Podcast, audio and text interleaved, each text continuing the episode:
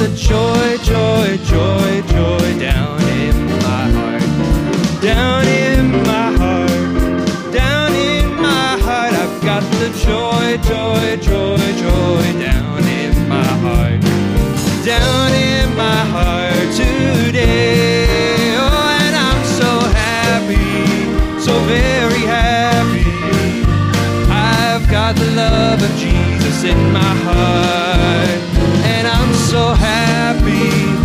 very happy. I've got the love of Jesus in my heart. I've got the joy, joy, joy, joy down in my heart. Down in my heart. Oh, now down in my heart. I've got the joy, joy, joy, joy down in my heart down in my heart today. So very happy. I've got the love of Jesus in my heart. Oh, and I'm so happy, so very happy. I've got the love of Jesus in my heart. One more time. And I'm so happy, so very happy. I've got the love of Jesus in my heart. And I'm so happy, so very happy. I've got the love of Jesus in my heart. Amen. Let's sing that song, Thy Loving Kindness, in F, I believe. No, I'm sorry, uh, D.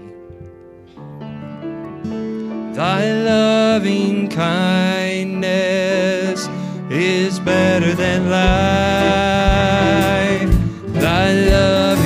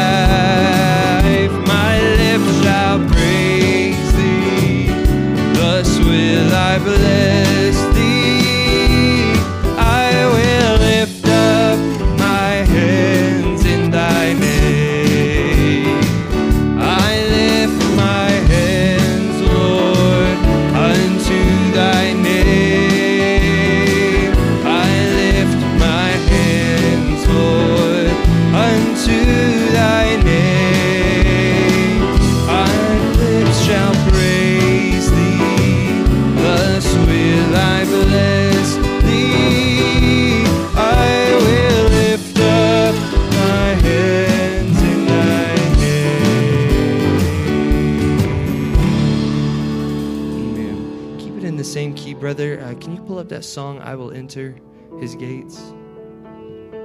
So I will enter his gates with thanksgiving in my heart. I will enter his courts with praise. And I will say, This is the day that the Lord has made.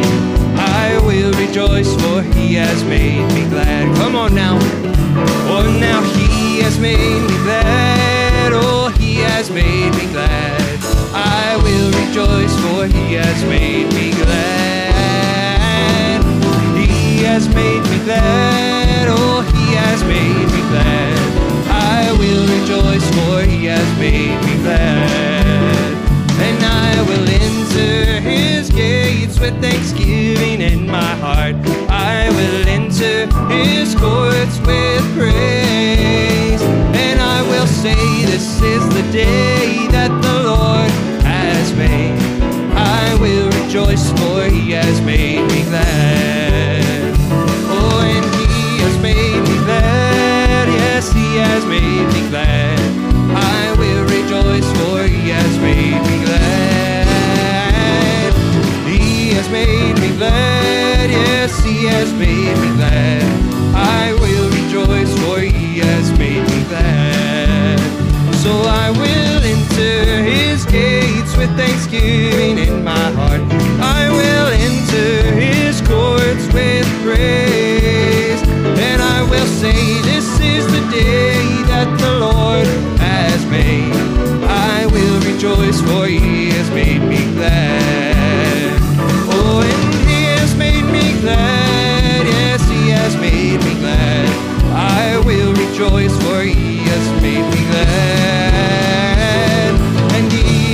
made me glad. Yes, he has made me glad. I will rejoice, for he has made me glad. Oh, now he has made me glad. Yes, he has made me glad. I will rejoice, for he has made me glad. He has made me glad. Oh, he has made me glad. I will rejoice, for he has made me glad.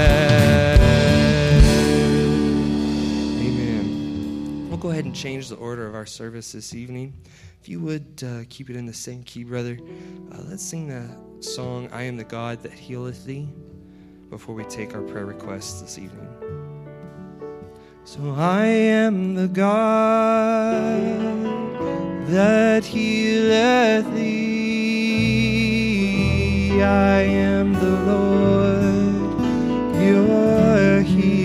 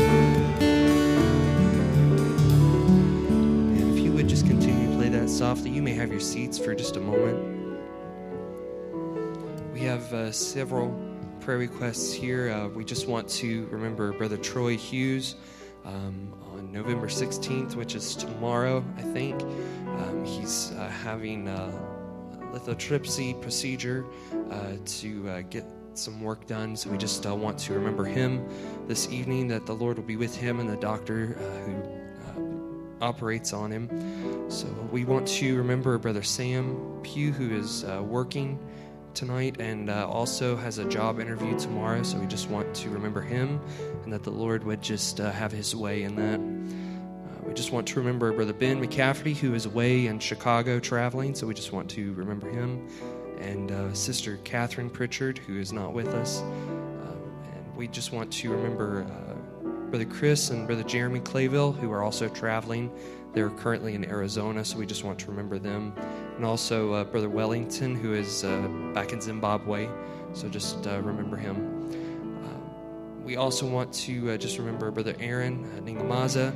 His mother-in-law is leaving tomorrow uh, for uh, to go back to Zimbabwe, so we just want to remember her and uh, Brother Aaron this evening. Uh, just remember that family. That is all the prayer requests I have, but I know we each have unspoken prayer requests, so just by the lifting of your hand, the Lord knows that need. And uh, if I could have uh, Brother John come up and pray over these prayer requests at this time.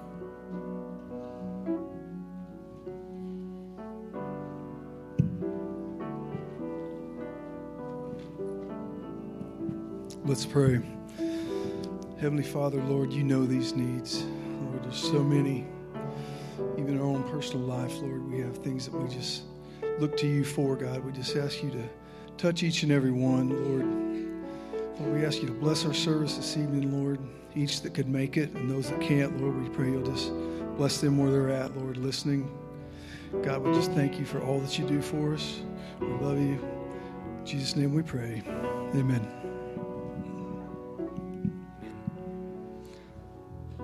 So be it unto me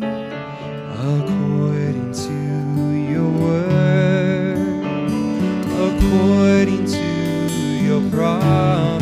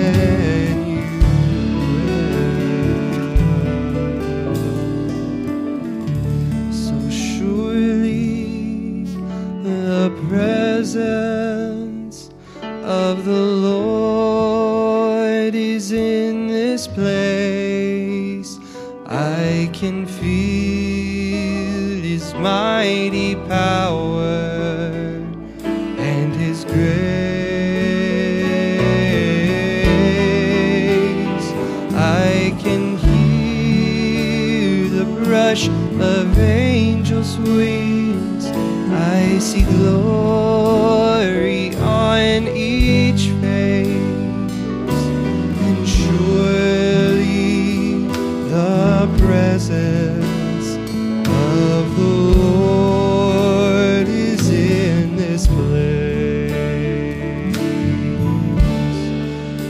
Oh, surely the presence.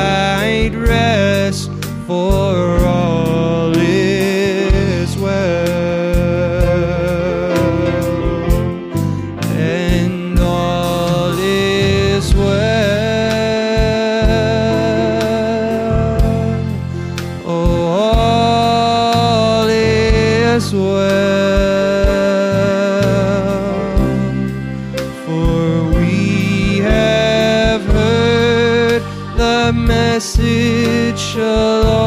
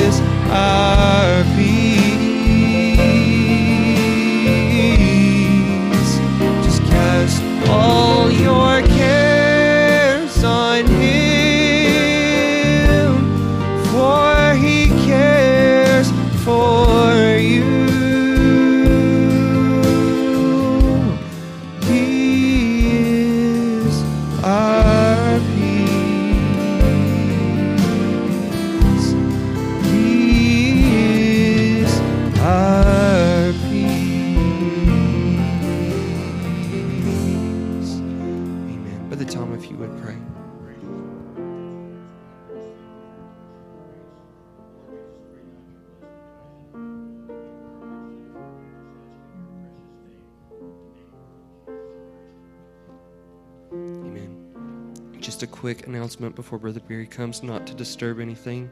There is a youth meeting this Saturday at 6 p.m. Uh, please see uh, Brother Peter and Sister Rachel Coffee if you have any questions. So that's the only announcement I have. Let's sing um, that song, uh, Hear My Prayer, uh, before Brother Barry comes. So hear my prayer,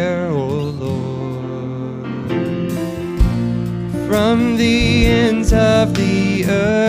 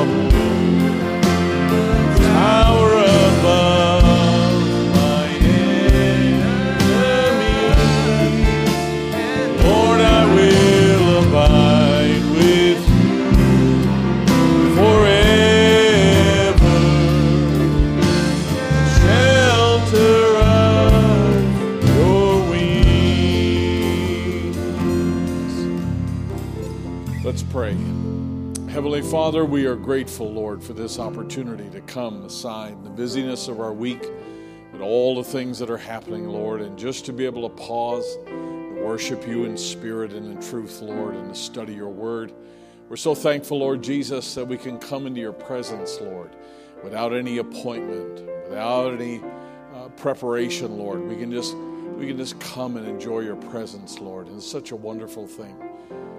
We don't need to have a certain kind of building, we don't need to have a certain kind of security, and we don't need to worry about any of that, Lord. We can just come and just sit in your presence. It's such a wonderful thing. And now, Lord, I pray that you would just open the book to every heart and, Lord, just reveal yourself to us. We thank you, Lord, for the peace that passes understanding that only you can give. And we appreciate, Lord, the fact that you're still a healer today, the same as you ever were. You care about all that we go through. So we cast all of our cares at your feet today and just believe, Lord Jesus, that your power has not abated because of time. But Lord, you're still the same yesterday, today, and you will be forever. Lord Jesus, we thank you for your mercies. They're new every day. And we pray now that you would minister, Lord, to those who are here in this building and those who are listening. We commit them into your hands, especially those who are sick and need your touch. We ask all of these things in the name of Jesus Christ, our Lord. Amen. And amen. And while we're in his wonderful presence, let's open our Bibles tonight, if you don't mind. And we'll have you read the scripture together, and then we can take our seats. But it's good for us to honor and respect the word and read the scripture while we're standing. And we're going to First Chronicles chapter 16. First Chronicles chapter 16. Great to have the Dexters here tonight. God bless you. We appreciate you being here, Michael and Bethany, and good to have you here. First Chronicles chapter 16. This is David rejoicing and worshiping because they brought the ark and put it in its temporary place before the temple is actually built.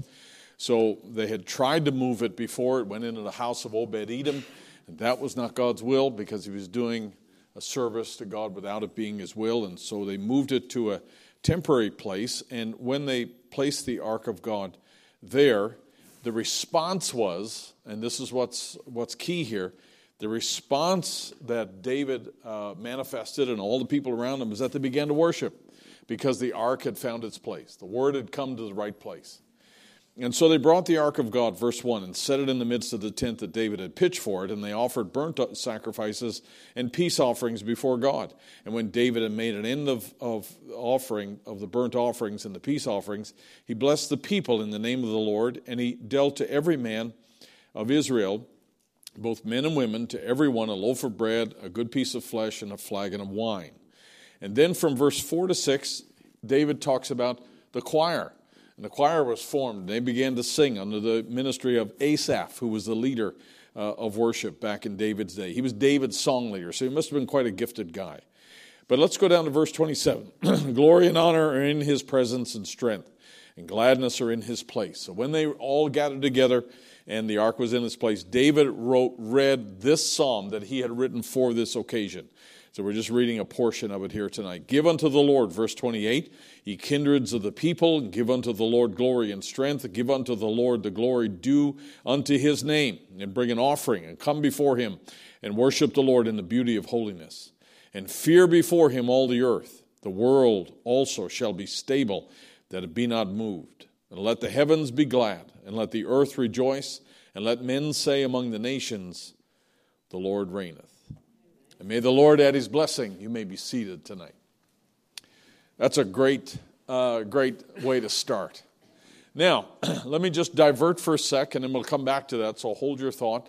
Good to have all of you here tonight. Guys, good to have you here right on the front row. God bless you. Good to have you. And uh, you must be related to the Stevens family here somehow, right? You can be forgiven for that. Good to have you tonight, each and every one. I appreciate you coming tonight. I know it's Wednesday night. Everybody's got a you know full slate on Wednesday, and you got a full slate tomorrow. And I appreciate you coming tonight. And I trust that the Lord will give you uh, a cup full uh, tonight, just a refreshing from the presence of the Lord, and we're depending on Him for that. Now, in this brightly colored map of uh, Africa, I just wanted to point out uh, because this is going to be my last service until December. Because next Wednesday night, we're not going to have service because it's the Wednesday night before Thanksgiving and we normally don't have service. Right? Aha. So, because a lot of people are traveling and move, moving around and making uh, sweet potato scuffle. And so uh, we won't have service uh, next Wednesday night, okay? And Brother Trevor Eamon is going to be here this Sunday and then the following Wednesday we won't have service. So I'll be here after that. Okay? Uh, then we'll be ramping up to leave. And I wanted to ask you just to remember, because we have two trips that are going almost simultaneously. And we have two brothers, uh, Steve Fulkerson and Joe Coffey, are going to Malawi representing Vision Books and they're going to be doing some very specific work there. And uh, if you don't mind remembering them in prayer, they got a great response, great mission, and uh, we, we want to remember them in prayer. They'll be going right uh, in the last week of November, so it'll be uh, very soon coming up. And they'll be gone for about 10 days. And then after that, on December 4th, uh, we'll be taking eight or nine uh, folks with us. We'll be going to Tanzania. Uh, there's a lot that uh, has to be done between now and that time period, and we also are working on uh, permissions by the government over there to be able to come and set up the little clinic that they're going to be doing. So, if you don't mind just placing those two trips on your prayer list, uh, we would appreciate appreciate it very much.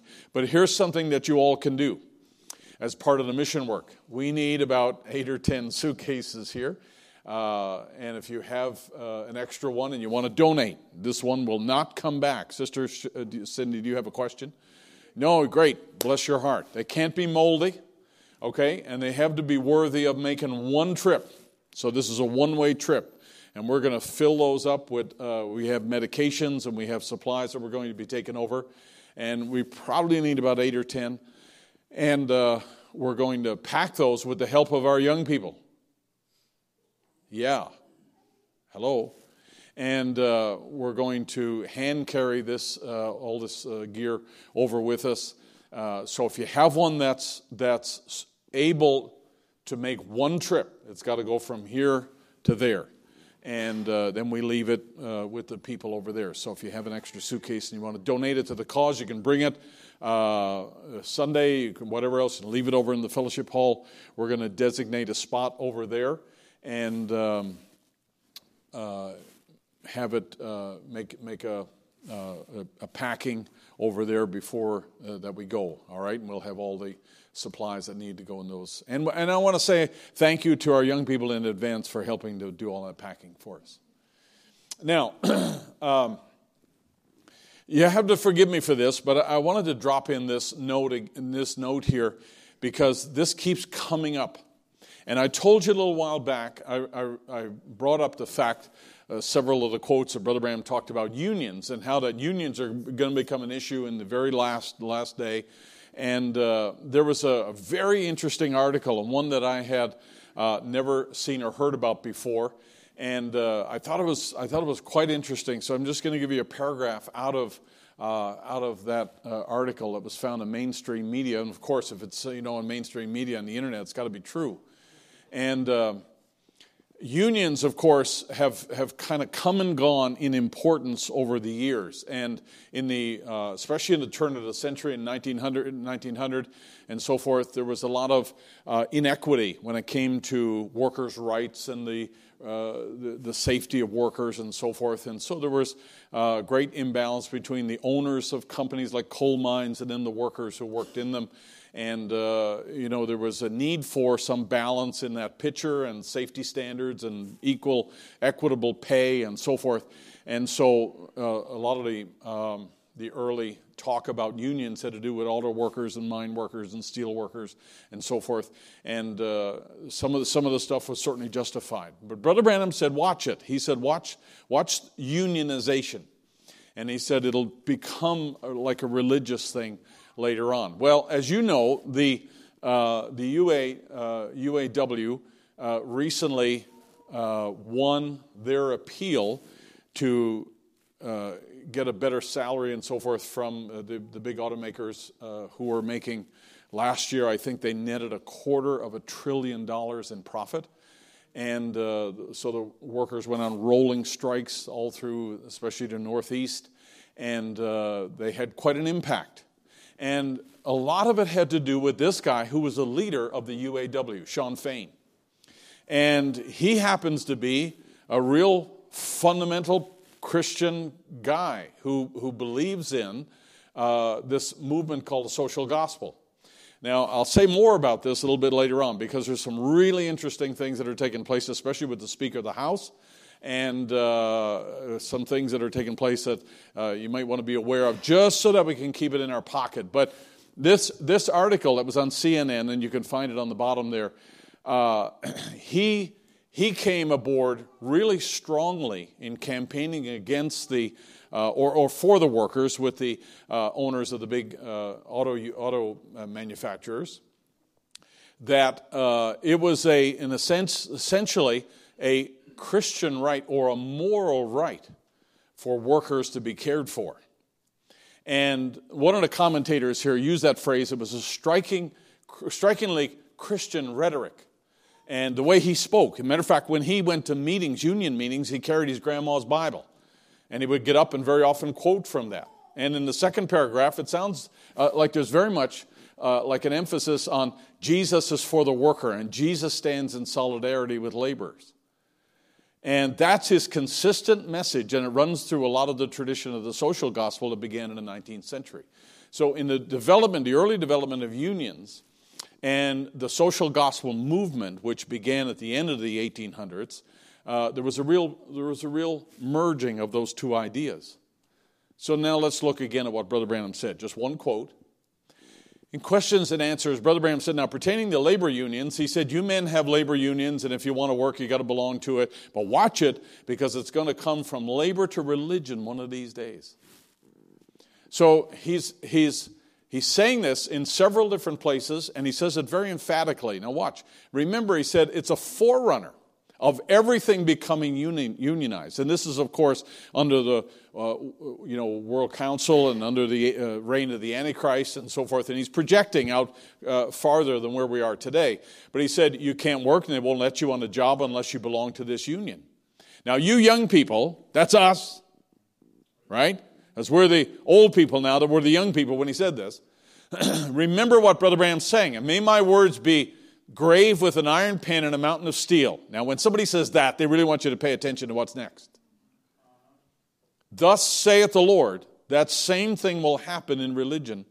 You'll belong to a denomination of some sort, or you cannot buy or sell. So be real careful, brother. Just, just let it go to just labor alone. Watch it, it's a warning. I believe there'll come a day when we won't be able to worship publicly in a building like this or be considered an independent church unless we have some connection to the system somehow. And I believe we'll lose our independence and our ability to worship that way. I think that's, that's coming. And the laws of eminent domain would give uh, the, the system a right to take our building and so forth, uh, providing they had an excuse to take it. And all, all those laws are already passed. That's already done. You know that. But Brother Branham's drawing a very close parallel here between making your livelihood and being a part of the union or you don't work and also worshiping because you've got to be a part of that system or you can't buy or sell. And so he's he's aligning those two things there and he's given us this very emphatic warning and this is 1964 uh, but you, you had to wonder now when we see these things surfacing again and i'm just i'm just all i'm doing is just raising a little yellow flag. It's not red yet but it's yellow, and just saying, hey, there are things happening out there in this realm that kind of make your antennas go up a little bit and say, wow, you got to wonder where this is going to go. Because the people who are involved in this are not communists and they're not, uh, they're not New Agers, they're not tree huggers out of California. Birkenstock wearing Volvo drivers, you know, uh, suburban living tree huggers. They're not them. They are, they are people who are carrying grandma's Bible around. And so, therefore, they sound very fundamental. And it's just an interesting phenomenon, just something to watch. That's all I'm saying. It's just something to watch. Everybody all right? All right, let's go back to our subject here of worship. And uh, I, I want to get I want to get more specific here uh, as we go along. We probably won't get to it tonight, but I want to get more specific here about uh, worship and, and how how easily it evolves into things and how much we have to uh, use our discernment when it comes to this subject. Because you think, well, you know, worship is just worship. Well, we have to be very careful that we're always worshiping in a way that pleases God. Because all kinds of worship are not pleasing to God. Right? And we'll show you some examples here tonight. Now, Brother Branham says, now we want to speak as, as every meeting about Jesus Christ. He's the center of our worship. And here's where you're supposed to say amen. He's the center of our worship and he's the center of our attraction. In other words, he's the reason we come. He's the center of our life, and all that we have and are and will be is based upon Christ, right? Everything that we have. He was, let's say it this way you can't give him uh, money and he would become richer. He already owns everything. We can't give him information and he'd become smarter. Right? Because he's omniscient, he knows everything. We can't give him our strength and make him stronger because he's a God of all strength. Isn't that right? The only thing that we can give him that he does not possess, in a sense, is worship from our heart. That's the only thing really that you can give him that he doesn't have. Because you know what? He owns everything else. You say, I can give him my body. Hey, listen, your body is here because of him. Right? Every, you can't give somebody uh, a gift that when, when, when that thing that you give originates from the giver. You, you, you, can't, get, you can't do that. So therefore, the, the one thing that we as, we as believers and we as worshipers can give uh, to our Lord Jesus Christ is the gift of worship. And it's something he delights in. Because when God dwelt alone with his attributes, he was not even God because there was nobody to worship him. And if God, if God could do it himself, he would have been God even before he was God. Wrap your mind around that one, Brother Jeremiah. So therefore, Brother Branham says now, he was the one who came and gave his life for us and came down from God out of glory and was made flesh and dwelt, dwelt amongst us. So Brother Branham is, uh, again, and let me say this very clearly, Brother Branham was not for Branhamism.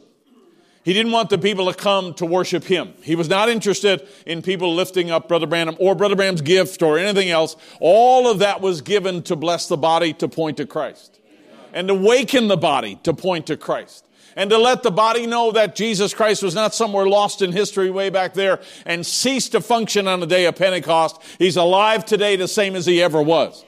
And you know what? He's real and he's present and he's alive and you can be converted and you can be healed and anything that God could ever do, he can still do tonight. And his, his gift and his ministry was one that was a channel God used to prove that in our time, right? And he's still the same today. So he's not using Brother Branham today, he's using the bride of Jesus Christ. And so the church then, uh, he said, the church then better be examining themselves. Hey, everybody, this is us. We better be examining ourselves by the Word of God, our purity, our loyalty, our devotion. We ought to be examining ourselves. Now, what Brother Branham doesn't say is that you ought to be examining everybody else in the church. Your ministry is not one of correction for everybody in the church, including the pastor. Your job is to examine yourself. When we take communion, we examine ourselves, right? We look inward ourselves. We don't look into other people's pockets. We don't look into other people's checkbooks. We look into our own. And that's what a Christian will do. But he said we become tattlers and talebearers and cigarette smokers and backbiters, painted up Jezebels and everything in the calendar that the rest of the world does. Wow. Now he's 1957 here and he's speaking to a, a general, you know, audience of the church world. But you know what? I, I say this, saints of God, I think the warnings are still fair. I think it's worth reiterating and repeating that, that if we're not careful, the same spirits that he was noticing back then, those same spirits haven't died and gone anywhere because spirits don't die and go anywhere. They're still here. They just look for a different vessel to operate. And I will guarantee you that whatever, whenever Satan could get in amongst the body, he would certainly try to get in amongst the body. And, and do things like this because he can't take away your eternal life, obviously, but he can certainly make more life, life more miserable and he can cause you to become so discouraged by things that are happening within the body when there is, uh, you know, worldliness and tattling and talebearers and backbiters and so forth, and a lack of love. Like I said on Sunday, when there's a lack of love and compassion, and when there's a lack of a, a willingness to walk a mile in a brother's shoe, when there's only a willingness to try to pick out little uh, bits and pieces of people's sermons and broadcast them and say, see what he's saying? And taking things out of context. Brother Branham slammed that in his day when people cut pieces out of uh, tapes and so forth and made him say certain things. And he slammed that back in his day. And I'll tell you what, I think it's worth slamming today. Because in fairness, you know, we, we, uh, we as ministers, we have a, a, job to do, and we also have a sovereign right to be able to minister to our own assemblies. And because we're on the internet, sometimes it feels like everybody out there has, uh, you know, somehow uh, this newfound calling that they can, uh, you know, uh, take bits and pieces and criticize ministers with. And I don't want to get on this, but I'm just saying this. Here is, isn't it, isn't it uh, amazing that here's Brother Branham telling us something that is not something reserved for way back there, and we scratch our heads and say, oh, wow, that couldn't happen. That does happen. It does happen today. And it happens because Satan will find an inroad in whatever way he can to try to disrupt the body. He can't destroy the body and he can't destroy you, but he can make life miserable for you. He can make, and he can make you feel like, well, what's the use? Right? And a lot of it is just simply because we lack love among the body of Christ and we don't fight hard enough to stay together.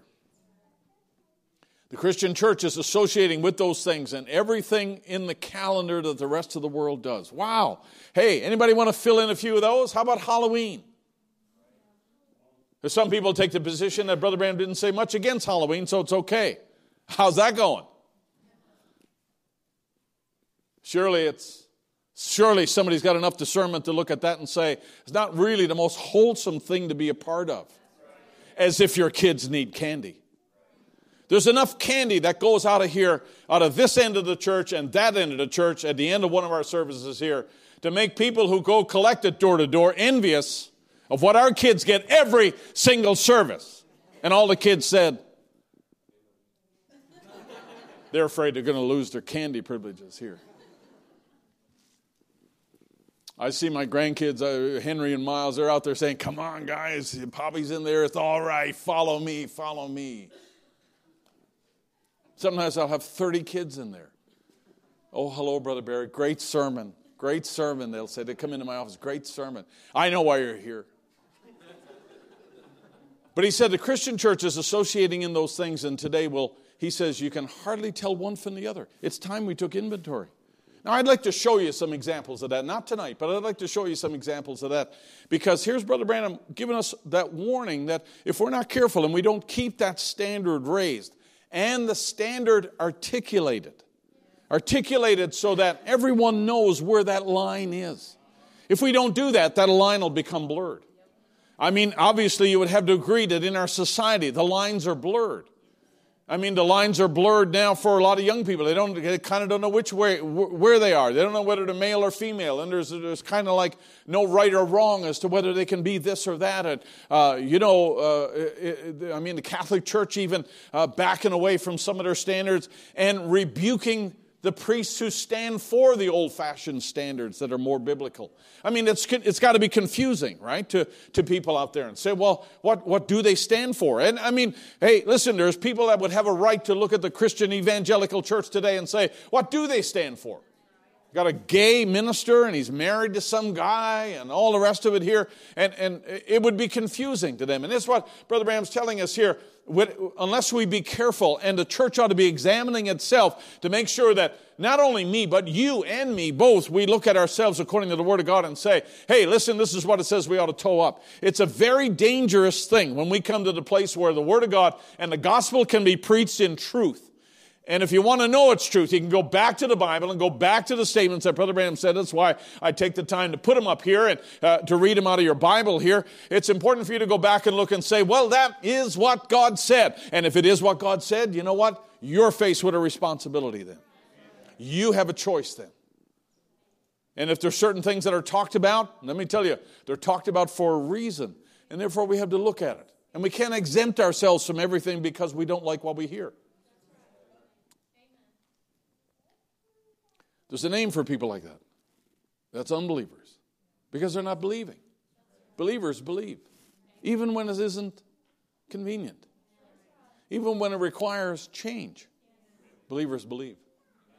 It's time we took inventory. I think that's hey, I think that's a good statement. I, that's a great quote. I'd like to, I'd like to read that again. I'd like to go back and, and uh, deal with that a little bit more. Now, I showed you this last year in Thanksgiving, and, and this was uh, David's uh, Psalm 95. Oh, come, let us worship and bow down, and let us kneel before the Lord our Maker. Now, Brother Branham made this statement about Thanksgiving, and I think it's a really good one. He said, Tomorrow is Thanksgiving uh, Day, and uh, this is 1959, and he said, A day that's set aside where our pilgrim fathers gave thanks to God for, for blessing them. So, this is my Thanksgiving message for you. And he said, It's one real American day. Tonight, he said, all of our other holidays come from over the seas, like St. Patrick's Day and so forth. And he said, Tonight I want to say that there's so many things that I'm thankful for. And if your church has service, attend. Be sure. If you don't have church service, get the children together and take God's word and read it and tell your children about it, about what real Thanksgiving is. Thanksgiving is not the prelude before Black Friday. Thanksgiving is a day when the nation stops and gives thanks for God's blessing upon them. And tell them that this nation was built upon such as that. Our forefathers who fought to bring this freedom to us and left the other countries so we could have freedom of worship, freedom of speech, freedom of press, and so forth. And we're thankful yet for it. I'm thankful for it. You don't realize how good you've got it. I mean, we, and I say you, we, we, we as a nation, we are privileged to be able to, uh, to protest. Privileged to be able to show a dissenting opinion if we have one without going to jail. Because there are a lot of places where if you speak up against the current uh, prevailing administration, you're in jail. and freedom of press and so forth. And we're thankful yet for it. And we don't know how long it will last that way. But I say this long may our lands be bright with freedom's holy light. Protect us by thy might, great God our King. So that's what Brother Branham said to do. If we don't have service, he said, gather your kids around and make sure that they understand the real true meaning of what uh, Thanksgiving is about, and, and uh, reciting the things that we are thankful for. And it's not just a, um, it, it's not just a, a tradition. So, Brother Branham, again now, he says, I think that it's our duty to make the inside right by the grace of God, to be so grateful to God that will just not be a beautiful building, but may everyone who comes in to see the beautiful characteristic of Jesus Christ in every pew, in every minister? No, in every person that comes in. I think it's our duty to make the inside right by the grace of God, to be so grateful to God that will not just be a beautiful building. Because I got news for you, that's not the thing that God's really overly impressed with. I mean, it's nice. It's nice. But that's not what God really would say. Now, now those guys got it over there. Brother Jerry's church, that's they still got a new carpet smell over there. That's now that's the place. But that everyone who comes in see the beautiful characteristic of Jesus Christ in every person that comes in. And, and this is Brother Branham dedicating the, ex, the expansion of his own church. God in simplicity, they're, they're in, this, in the building now for the first time since they renovated it from the smaller Branham Tabernacle to now the bigger size. That Brother Branham, in, in the voting, he didn't even vote for it because he felt like the Lord would come before they ever got the construction finished, so uh, don't even bother. But they knew that, that you know, just in the the problems they had mechanically of trying to get everybody in the building and trying to have the facilities. They voted to ex- expand the building. So this is a service where he's dedicating that. And he said, May it be a consecrated place to our Lord. A consecrated place, no matter how beautiful the structure is, the beauty of the church is the character of the people. And I trust it'll always be a house, house of God of beauty. Now, I, the reason I put that out there, because I think, and, and just let me say this I believe that Real worship comes out of a real temple. And somebody who's, in, in, we take great pains at consecrating the building to God. But it's more important for us to consecrate these temples to God, right? And, and we, we, want we reserve this place. We don't do anything else in this place but worship God and preach the gospel. And, and we, we, we have this time alone with God here. It's a sanctuary just set aside for that. And we don't want anybody to come in and push the chairs back and have a hockey game in here or have bingo uh, or have a dinner in here. We, we, don't, we don't use it. We don't utilize the building, although we could. We don't use, utilize it for anything else because we have an expectation when we come in here that we're going to worship God in spirit and in truth, right? We don't want anything to disturb that. We don't, we, matter of fact, we want to encounter the, the spirit we leave with. That's what we want to encounter when we come back. And, and, and Brother Branham, he said all kinds of things about that. And all I'm saying to you is that, is that when you dedicate a place and you dedicate a temple and, and you, you preserve it for a place where nothing else happens, there's a purity that's in that place. And out of that place, it's easy to come together and, and to be able to worship God in a place like this because it's set aside to do that, right? But I will tell you something, as nice as that is, it's nicer when God can come and visit you and He can visit your temple and he can find a place that is fit for his, his dwelling and he can pass by and you can acknowledge him and you can thank him for his presence and you can uh, appreciate his goodness to you. And he said, may that be a consecrated place for our Lord. May that be a place, no matter how beautiful the structure is, aside from the building. In other words, we had a whole bunch of beautiful structures that came into the building tonight and worship God in a sanctified, uh, you know, a dedicated way. My goodness, God would love that no matter we met here or in a cave somewhere because the outside building is inconsequential. May we be consecrated as a, as a temple of God. May we be consecrated as a people of worship. Because it may come to, the, it may come to a, a time where we don't, we don't get to worship in a, in a building like this. But you know what? God would not be nearly as upset about the loss of the building as we would. I would think, wow, John did such a great job and his team and getting all that stucco off the roof there. And it looks so nice, so perfect. And we would say, wow, we spent a lot of Sundays there, spent a lot of time there, a lot of Wednesdays there, and had a lot of services there. And we would naturally miss it. I don't think God would blink an eye. Because you know what? The worship would still continue. Because it's not buildings that he's fascinated by or impressed by, it's the worship that comes from the heart. And that's what Brother Branham's alluding to. Now, when we talk about this idea of not worship, you know, uh, God not accepting every kind of worship, here's a, a good example portrayed in the same chapter in Matthew chapter 2. When Jesus was born in Bethlehem of Judea in the days of Herod the king, behold, there came wise men from the east, and they said, Where is he that is born king of the Jews? For we have seen his star in the east, and we've come to worship him. That's one kind of worship. Down later in the same chapter in verse 8, and he, Herod, sent to Bethlehem and said, Go and search diligently for the young child. Now, let me give you a little background here, because sometimes we think that, uh, you know, the slaughter of the innocents and all those that died was, you know, some huge number. The population in the days of the birth of Jesus of Bethlehem was 1,500 people and the area round about. so, roughly, roughly, and obviously they don't have exact census numbers, and this is just for your information, it would roughly have around 150 of the population who were under two. Half of them would probably be female. So we're dealing with a fairly small number, but it's, and I don't, and I say this not to minimize the heinousness of this tragedy. It was a terrible thing, okay? It was a terrible thing. Even if there was only one child in the city, it would be a terrible thing. Now, Jesus was not there because yeah, he was spirited away by his parents and taken off down to Egypt and so forth. But Herod now is telling them, hey, there are young children, there are young boys who are in that town, and when you have found them, bring me word again that I may come and worship him. Do you believe that God would have been impressed with that kind of worship in the last verse there? Absolutely not.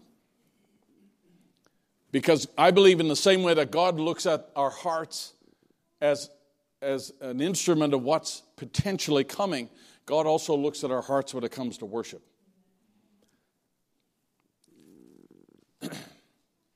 I would say this. Being raised in a Roman Catholic church, I can tell you that people made way too much.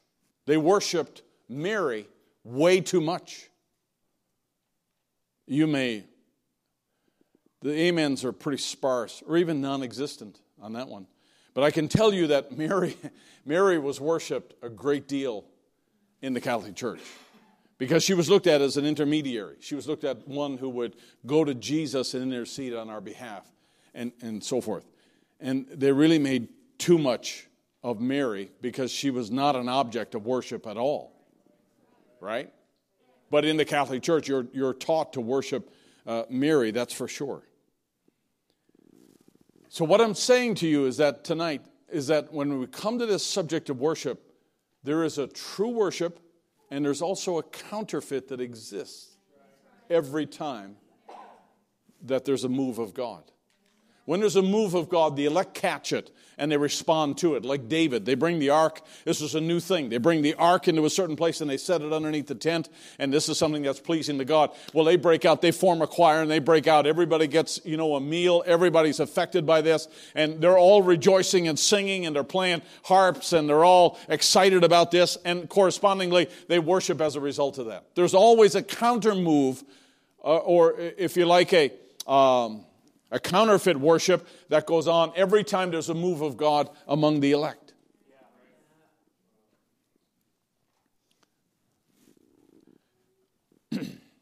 and this may not be popular, but I will say this that I think we can fall into the trap of worshiping worship.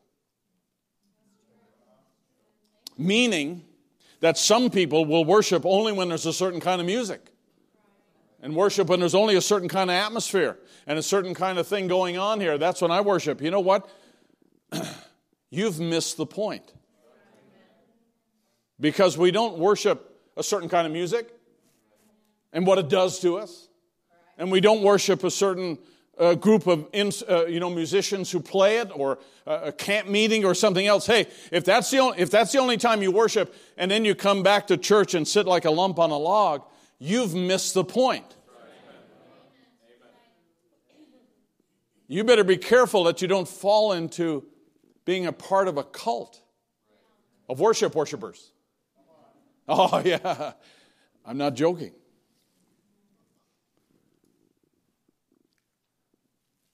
Brother Branham said if there's a desire to worship God, even the Hottentots and Indians in years gone by worshiped objects, he said, because the very creation of worship was in their heart, or the desire to worship, and they worshiped something as their creator, and they showed that there was a creator somewhere to worship.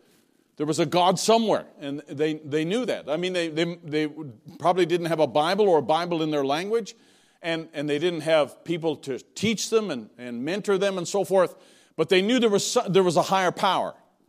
I remember being in the in, when I was in the Catholic Church and unconverted. Uh, there was a whole lot of things I didn't know about God. I knew way more about Mary than I uh, did about Jesus Christ. But I will tell you this: I knew there was a higher power, and I knew the creation of the human human body in the womb of a mother suggested that there had to be some higher intelligence at work, rather than just the ability of this woman to create a child. When you, when you lay, I remember laying down in the nation of Afghanistan, believe it or not, and laying on the ground and looking up into the heavens. And it was a pitch black place. There was no light pollution from anywhere. And the, the sky was unbelievably fascinating to watch and stars and galaxies. And I saw outfits, you know, shapes of all the things that were there. I remember laying on the ground in the dust in, in Afghanistan and thinking, there has to be somebody who created this. And I remember, I remember even as a sinner with long hair and all the things that I was up to back in those days, I remember, I remember saying to myself, because there's nobody there, I remember saying to myself, you know, there has to be a God. There has to be a God somewhere. And never knew that God, never knew he could be reached, and never knew that, uh, you know, he was accessible by prayer or repentance or anything like that. But something in me was crying out for a God somewhere. Well, there had to be a God that existed in order for me to cry out to that God, right? And that's what he says. There's a deep call to the deep. If there's a hunger in your heart for more of God, then there's bound to be more of God somewhere for you to find. So Jesus says, Take heed, therefore, how ye hear. I, this, is, this is great. This verse. For whosoever hath to him shall be given, and whosoever hath not, from him shall be taken even that which he seemeth to have. That's kind of an interesting s- sentence there. Take heed, therefore, how ye hear, because how you hear is going to determine whether you get more from God or not. How you hear. Not necessarily what you hear, but how you hear. Now, we know that faith comes by hearing, and your hearing's got to be correct in order for your faith's got to be correct uh, going to be correct. But let me read you in the Amplified Version what this says, and it'll become a little bit clearer, I think. So be careful, this is the same verse in the Amplified Bible. So be careful how you listen, for whoever has a teachable heart, somebody say amen. If you've got a teachable heart, to him more understanding will be given. Oh, God, give us a, a teachable heart. Give me a teachable spirit. Don't let me be like a know it all that says, oh, wow, here's Brother Barry going off on this thing again here. Hey, don't give me that kind of a spirit. And I know, I know, none of you are that way and none of you think that way. But you may know somebody who thinks that way. And you may want to give them a link for this service. Whoever has a teachable heart, to him more understanding will be given. And whoever does not have a longing for truth, even what he thinks he has, will be taken away from him. Does that make sense now? Be careful how you listen. Take heed, therefore, how you hear. And I say, Lord, give us a teachable heart because you can come to the place where you think you have, uh, you, you have enough knowledge and you have enough, you've been raised in the message and you, you've been associated with all this all your life. And so therefore you don't need to worry about it at all. Hey, listen, I, I, I, pray that God would continue to humble my heart and say, Lord, we got service on Sunday, we got service on Wednesday, we got service coming up here. And Lord, let me never get to the place where it becomes common and I don't have, like it says right here, a longing for truth. If I had everything I needed, guess what, buddy? Your body would be changed. But you don't have it all. So, Lord, give me a longing for truth and a teachable spirit, and let me be humbled in the times I need to be humbled.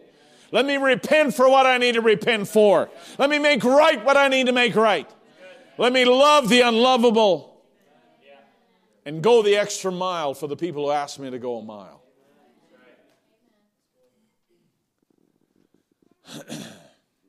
Be careful how you listen. Wow. That's a verse for every one of us, isn't it?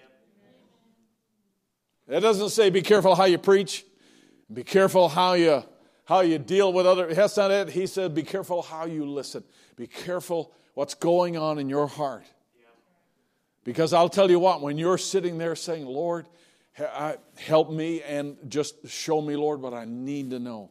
Give me the wisdom that I need. Give me the, uh, give me the, uh, the grace that I need to have, Lord, going through this trial or whatever else. Or give me the wisdom to know how to lead my family. How many of you, fathers and mothers, would love to have more wisdom to know how to lead your family and your kids?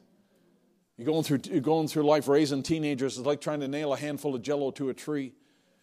and then it gets harder.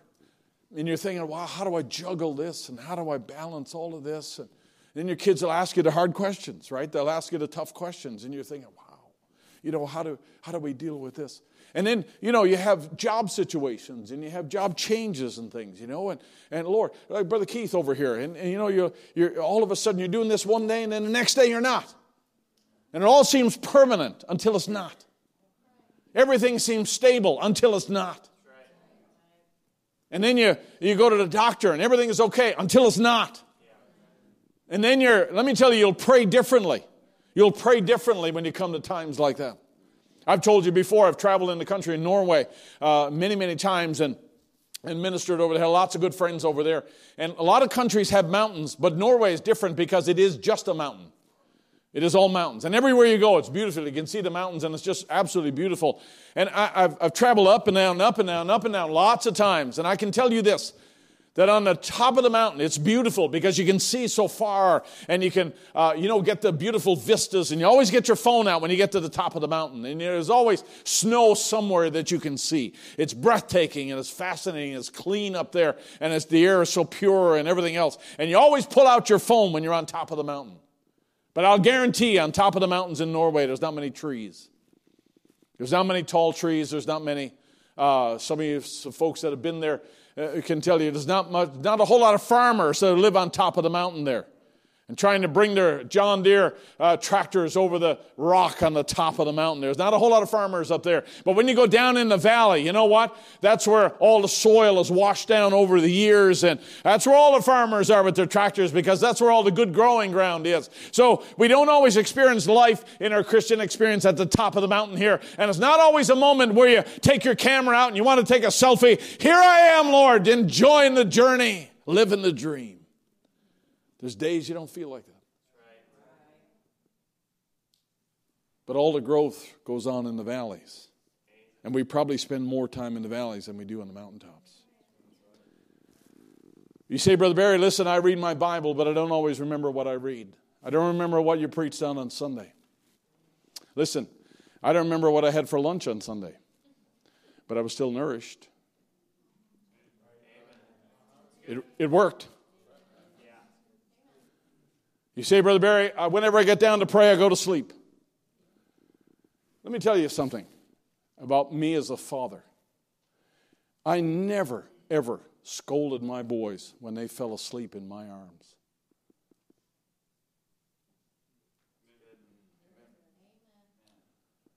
And I've never chastised my grandchildren because they fell asleep in my arms. And if I'm praying and I fall asleep, you know what? It's good to know you're in His arms. It's better for you to stay awake. But if you fall asleep, if you fall asleep, your Heavenly Father is not going to chastise you. Do you understand what I'm saying? There are a lot of things that you know we would we would like to do, but I will tell you something. What God's after is what's going on in your heart. And when the right thing, when when when this is in place, let me tell you something. If you have this much, God is willing to give you more. And the opposite of this, if you've got this much, God's going to take away what you thought you had. And there's nothing worse, according to the message to Laodicea, than to be rich and increase with goods and say you have need of nothing and yet, in reality, you're miserable, wretched, and blind, and you don't know it. That's a terrible place to be. God's not asking you to create everything, God's not asking you to do everything. He's asking you to be careful how you listen. Does that make sense? I, I, I love that verse. And when you hear the voice of, of God, not voice of God, but when you hear the voice of God, everybody understand? Sorry. And the word, you're kind of crazy to the world. But if you hear the voice, you know what you're doing. Nothing going to stop Moses after the burning bush. He was on his road. He was very persistent. When he stood before Pharaoh, threw down the stick, and the musicians, they could do the same thing. Moses didn't run out like a coward. He knew God had sent him. You know why? Because he's heard the voice of God. He knew God had sent him. No matter how many carnal impersonators that the devil could bring up, he stayed his post of duty because he'd heard the voice of God. Therefore, it didn't bother him. So, saints of God, like everybody else, we depend on God's mercies. This is Lamentations 3. I've quoted this many, many times. It says in verse 23, there, God's mercies, his compassions, they fail not. They're new every morning, and great is thy faithfulness. We are not depending on my faithfulness. You're not depending on your faithfulness. We're depending on his faithfulness. And he never fails. Now, I want to just divert to something here, and I'll, I'll come back to these things here, but I'll, I just want to divert to this because Brother Branham talks about in his own in his own situation here, talking about his own life. Now, just, just bear with me. I, I won't be long here, but he says now, believing God, 1952. And he's talking about how we shouldn't be looking at circumstances, not circumstances. He said, don't consider that. But when Abraham was about 100 years old, and neither the deadness of Sarah's womb, he wasn't considering this, the deadness of her womb or his age. She was, in, she was included in the promise. She was in, God never gave Sarah the promise. He gave Abraham the promise, but Sarah was included. You catch what he's saying here? So if Abraham had become consumed with the circumstances, his faith probably never would have risen to the place it needed to be. But what made Abraham successful in the faith, if I could say it that way, is that he's disregarding circumstances, disregarding the historic pathology of Sarah's body. It has never been able to produce a child, but he's not worried about that because he's got a word from a higher power. And so he's not considering the deadness of Sarah's womb. Because Abraham knows that when God gave Abraham the promise, Sarah was included in that promise. Wow. And he made the promise in Christ, and I was included in him. You were too. I'm glad he said that. So I'm, setting a scene now for, for a situation that he has. When God made the promise in Christ, and I was included in that, whatever pertained to him would also then pertain to me. I mean, I don't know how far you're willing to go with this, but Jesus said, I am the resurrection and the life. So let me tell you, something can destroy your physical body, but you're not dead at all. Right? You've got continuance of life. Just like Jesus could go to the cross with confidence that he was not going to remain there or remain in some borrowed tomb, but he was destined to, to rise from the dead and live again, live forever, because he knew that he was the resurrection and the life. Now, isn't it true? Isn't it true that he said all God was, he poured into Christ, and all that was in Christ was poured into the. Right? All right, let's go now just one step for two steps now. Here's the first one. There he is, he said, with the seven stars in his right hand. He's saying the same thing now to the church age book. And the right hand or arm signifies the power and the authority of God. And that means that God sent out these stars that were in his hand Psalm 44 speaks of it. And he says those stars, according to Revelation 120, are the seven church age messengers. And that signifies, or that means that the very power and authority of God are behind the messengers to every age. So, John Wesley or Martin Luther, they came to us because God sent them to us.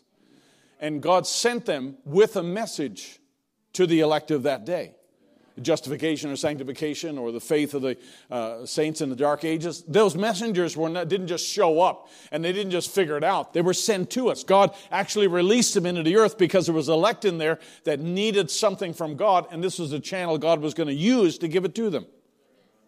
Are you following me?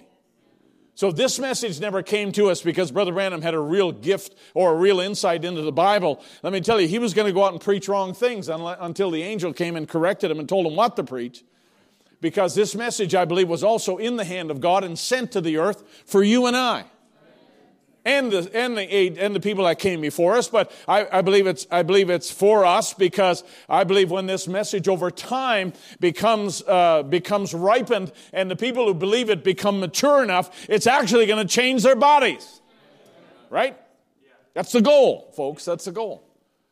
But in the last sentence, he says, This signifies that the very power and authority of God are behind his messengers to every age. And they go forth in the fire and power of the Holy Ghost with the Word. The very power and authority of God are behind his messengers to every age. I'll give you a little inside information. That's why I still quote it. He says again, He raised me up with Him in the resurrection, and now we are seated with Him with power and authority over every devil. Oh, if you could only believe what God has given. If we could only believe what God has given. And now we're seated with him with power and authority. Wow. Lord, may our, Lord, number one, may we come with a humble heart, a teachable heart. But number two, may we realize that you're placing within us power and authority so that the devil can't beat us around like he would like to. One step further.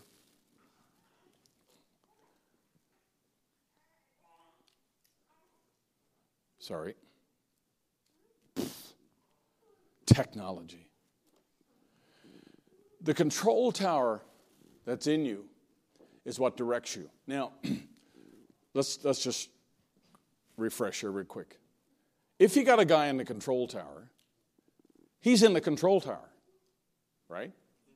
He's sitting there. He's got his Chick fil A, he's got his headphones on, he's directing planes where they need to go. What makes this a good thing is that you've got something with you in the plane that connects you to this guy who's at the controls. it's great that he's there, but he's going to be of no value to you unless you can hear what he says. Take runway two, runway two, buddy. He's not in the window going like this. Two. You got to be able to hear from this guy, runway two, right? That's, that's the important thing is this link between the plane and the control tower.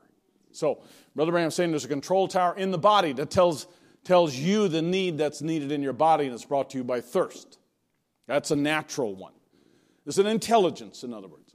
And there's a control tower in your soul that tells you spiritual things that you have need of, something in your spirit, and by this you can tell what kind of life is controlling you.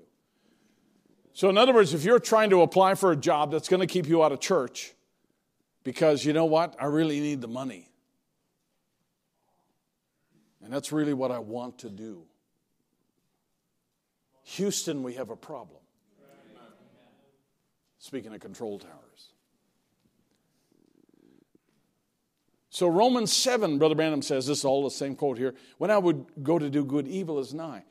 Did you ever have that experience, Christians, when you're trying to do something that's worthwhile and make an effort to do something that's good and find out there is a devil on every hand just trying to upset you? Anybody relate to that? That's one good thing I'd like to say that Christians might know. And when you're starting to do something, and there's something always trying to upset you in doing it, do it anyhow. That's the devil there trying to keep you from doing what's right. That's his job. But that doesn't mean you have to listen to him. It just means that he's there to upset you. And it makes life difficult because he can't, he can't rob eternal life from you. He can't take that from you. And he can't stop you. You know, God's going to fulfill his purpose in your life and so forth. But he's, he's there trying to upset you in doing the right thing. And that's the battle we face right now. So I just read you the statements where Brother Branham says all the authority and power and so forth is in us because it was in Christ, and all Christ was he poured into the church, right? We got that? But now here's Brother Branham saying, Hey, anybody, anybody else here feel this way? That when you're trying to do something that's worthwhile, and you go make an effort to do something that's good, you find out there's a devil. He's right there to upset you. Anybody? In other words, he's, he said, Am I the only one who feels this way? Am I the only one? No. Because then you're thinking, well, should I, should I do it or not? Right? It might be clearly in the Bible and clearly what God's laid on your heart to do, but all of a sudden you're standing there saying, Should I do it? Maybe I, maybe I shouldn't do it. Maybe, maybe I'll wait a week. Maybe I'll wait a week. Or maybe I'll put a fleece out.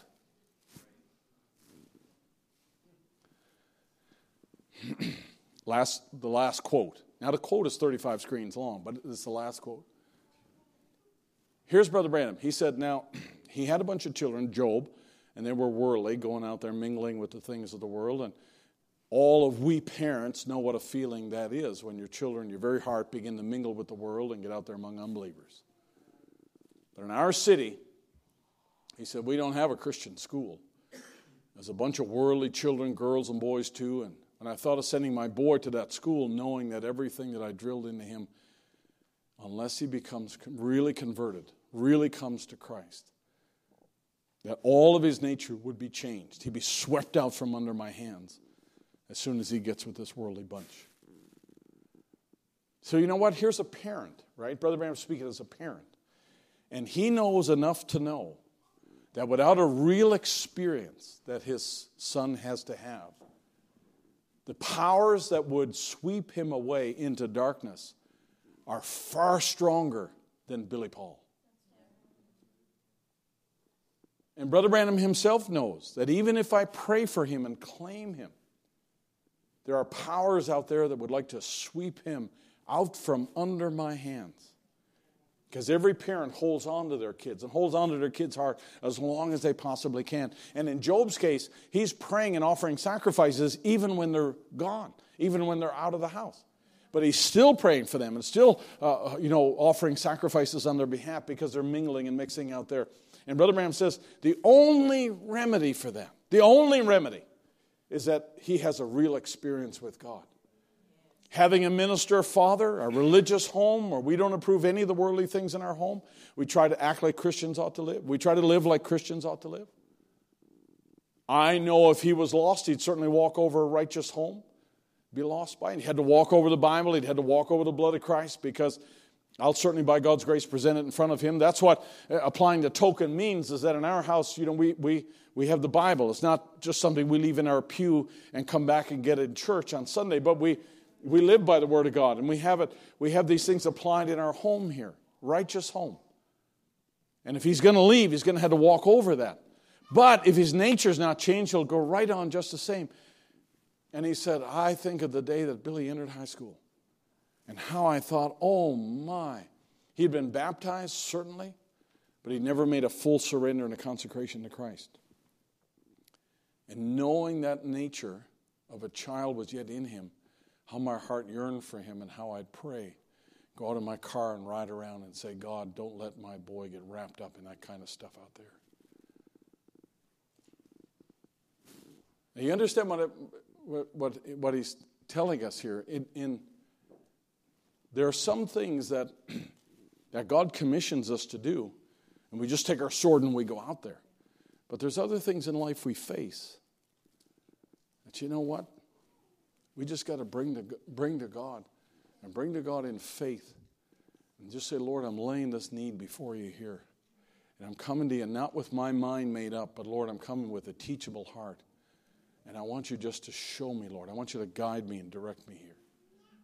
Because the world is just too strong for my kids. The world is just too powerful for my kids. And I, I, am going to need help here in navigating through this season of life that I've got with teenagers. And they're, they're, they're going through different things because of the influences that are out there. And he's out in the car by himself, riding around and saying, God, don't let my boy get wrapped up in that stuff. And I said, God, I hope and I pray his mother's dead. And I've been both daddy and mother to him, so please don't let him get wrapped up out there and get in all that trouble. Some way, will you just protect him? Will you say, all power and authority is given, given to us? All the all that Christ was, he poured into the church. Do you know what? God, uh, to me, God allows life to happen to every one of us because He knows, He knows there are some situations that you'll never be able to fix. You'll never be able to change. If we could convert our kids and convert our grandkids, we would, right? If we could get out of here and change our bodies, we would. For most of us, if we could lose 10 pounds, we would. We would do any of those things, we could. But there's some things that are, that are not exactly within our power. And so we're dependent on God. We're dependent on Him to help us. And there are situations that God seems to, to, to allow to exist in our life that we need to keep coming back to Him and coming back to Him. But here's what I'm telling you this, this evening that Brother Branham's appealing to God and praying to God and worshiping God even in this valley that he's in. It's, it's not the glorious meeting where all these great things are happening and lightning is in the building and, and, and miracles are taking place. Now he's out in a car by himself and he's just wanting to be alone with God and put his hands in the air and say, Lord, now I hope and I pray, Lord, you'd give me wisdom and deal with his heart. Let me say something that's right.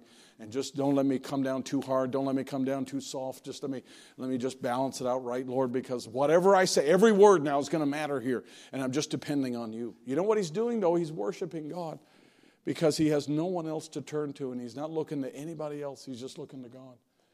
And that's what worship is. It's a response to the presence of God. It's not always a joyous and a run around the church and, you know, a jumping and a hollering. It's not always that. It's your time alone with God and a heart that's moved by the presence of God. And God wants us to worship Him in spirit and in truth.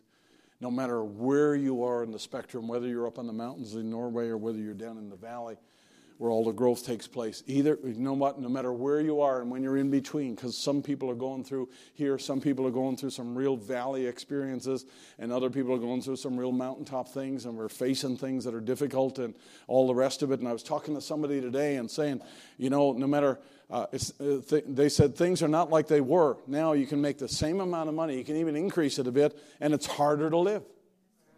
And it's just all of a sudden, we never voted for this, but all of a sudden now it just becomes more difficult to survive in a world that we used to be able to survive. We, in other words, we had it figured out. Now we don't have it figured out. We got to adjust. And in this world, there won't be any peace or consistency like there will be in God's kingdom. In this life, in this life, our best resource, our best resource is like we read in our text there when David saw the ark come into its place and it rested there in that tent. Everybody's response was, Thank the Lord, He's with us. Thank the Lord that we can go down, we can look and see the tabernacle that's right here with us. And the beautiful thing was that the word was right there in the midst of them, it was right in the middle of them. And I think spiritually, we ought to thank God no less because the Word of God has come to us. It has come to us in this last day. God's opened the book and give us a revelation that none can deny. And you know what? We may have Philistines all around us, and we may have enemies all around us. You might have marriage trouble or differences, and you might have stress in your life and everything else. But you know what? There's a greater thing that's going on. That's the Word that's right in the midst of us. And His presence is right in the midst of us. And God doesn't want you to lose sight of that. Let's stand to our feet.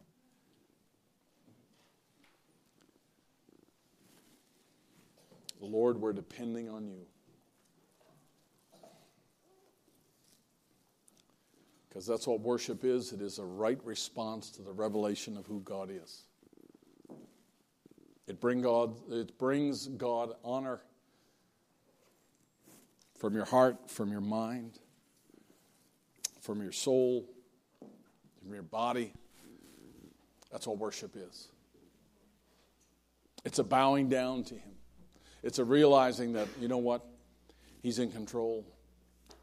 He's greater than I am. And if even if I don't understand his ways, his ways are higher than my ways. They're better. And Lord, I want to follow your ways.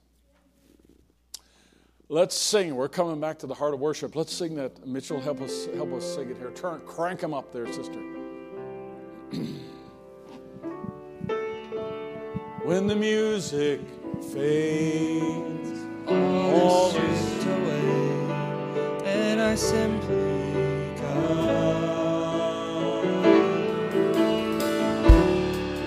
longing just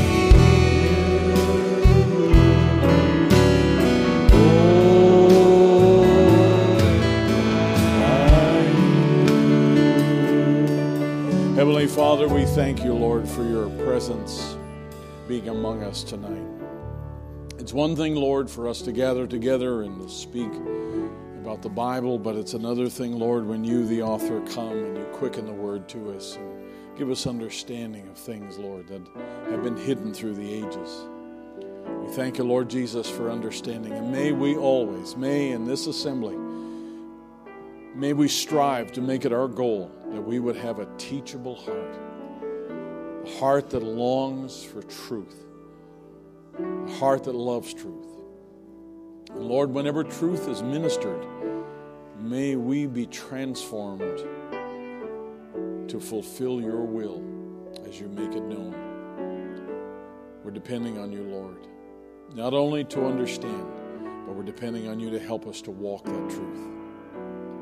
And so, Lord, minister to every heart, those that are gathered here today, Lord, and we pray that you would just bless each one, Lord, through the balance of their week, and Father, guide them in your perfect will. Give them not only your peace, but Lord, give them your protection as well.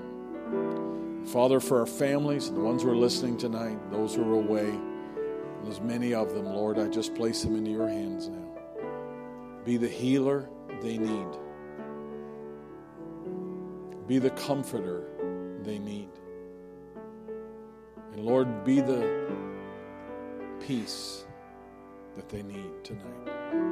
We commit our hearts into your care now. In Jesus' name we pray. In Jesus' name we pray. Amen. And amen. Thank you, Jesus. Amen. Brother Michael, next time we'll get a special out of you. Next time you come. All right? Good to have you tonight. God bless you. Good to have all of you here tonight. We're going to let you go. Need a couple of helpers after church. We need that row after church. God bless you, and uh, we look forward to seeing you on Saturday night if you're here for the young people, and then Sunday with Brother Trevor. So we'll sing this as we go. um, Lead me, Lord, and I'll follow. Let's say same key, man. It is. Lead me, Lord. I